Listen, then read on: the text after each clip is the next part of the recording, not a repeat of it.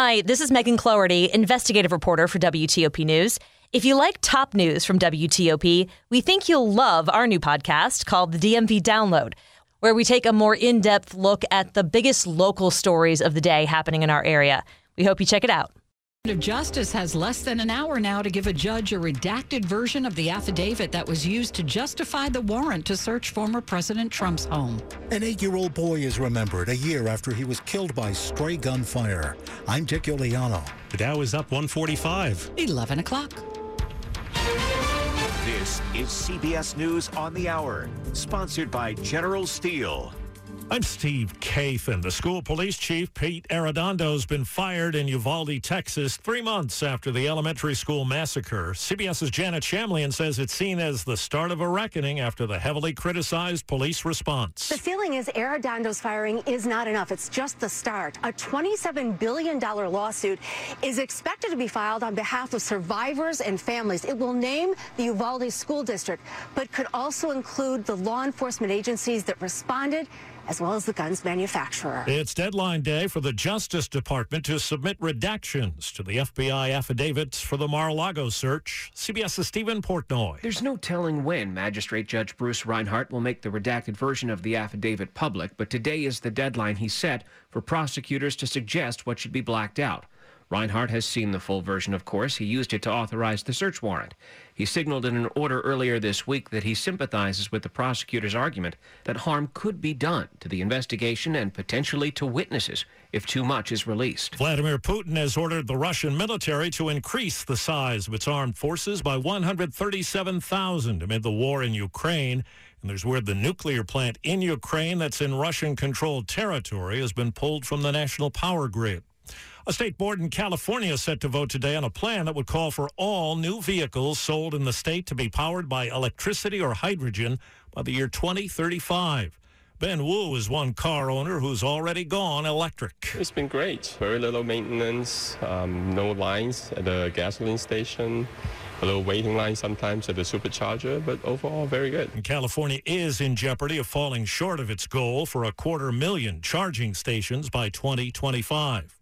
In Honolulu, a patient was killed, a paramedic hurt in a bizarre incident that Emergency Services Director Jim Ireland is investigating. We had an ambulance tonight for reasons we don't understand, a catch on fire, possibly explode prior to entering the hospital. And this is something I've never seen before. The government has revised its spring numbers on growth, saying the economy shrank at a 0.6 annual rate, not 0.9 as first indicated. What it tells us is that economic growth still shrank a little bit in the second quarter, but it wasn't as bad as we thought it was going to be. Rick Newman of Yahoo Finance, new claims for jobless benefits fell last week.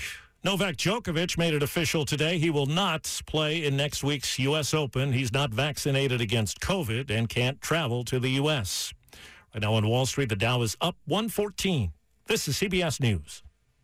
If you're a business owner renting or leasing, you can save a ton of money and own a custom designed building made by General Steel. Just call 877 25 Steel and get a quote today. 11.03 on Thursday, August 25th. We're at 82 degrees. Some clouds out there today, going up to around 90.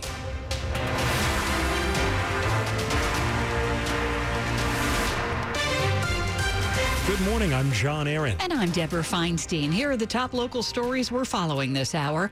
On this first day of school in Loudoun County, students have been getting accustomed to a few changes, including a brand new school in Sterling. Today's the opening of the brand new Elaine Thompson Elementary School.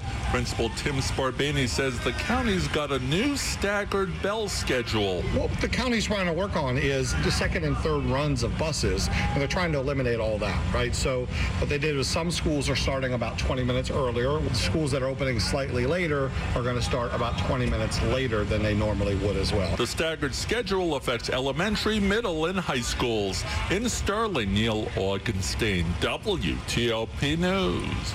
The D.C. public school system is welcoming migrant children who have been bused into the nation's capital from Texas and Arizona. Of the thousands of migrants who've arrived here so far, We have approximately 40 students that we know that are school age that would potentially enroll in uh, the public school system. DC Schools Chancellor Lewis Ferebee says he's confident the system does have enough resources to help, including Spanish speaking teachers and staff. We will ensure that students have access to the services that they need. DC's been working to deal with an influx of migrants bussed in by the governors of Texas and Arizona as a way to protest the Biden administration's immigration policies. Nick Iannelli, WTOP News.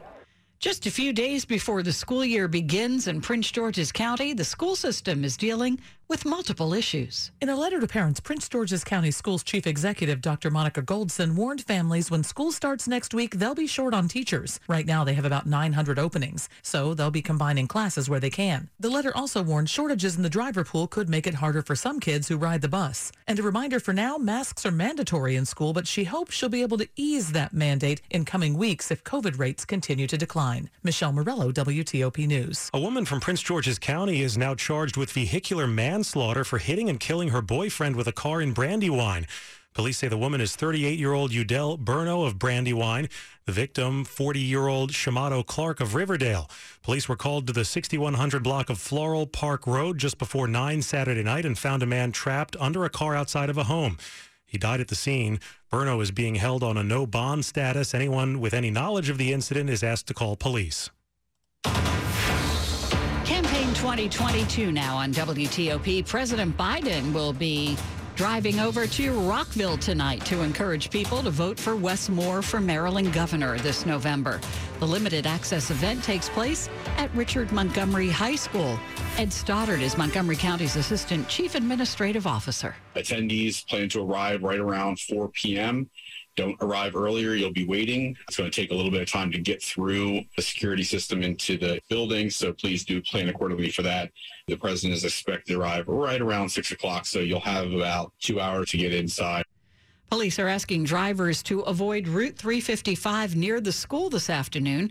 First Lady Jill Biden was scheduled to appear as well, but she has since retested positive for COVID. Still ahead, we've got another hot one on tap today. We'll get your forecast and then after traffic and weather, remembering a young boy shot and killed one year ago. It's 1107. Transparency and trust makes buying a car at Fitzgerald Subaru, Gaithersburg, and Rockville a great experience. It all begins with a low price in writing posted on the window of every car. There's no haggling to get the low price or to know the monthly payment. It's all right there on the window. No haggle, no hassle. Fitzgerald Subaru in Gaithersburg and Rockville. Call 888-FITZMALL today. Transparency you can trust. That's the Fitzway. There's just no better way to go.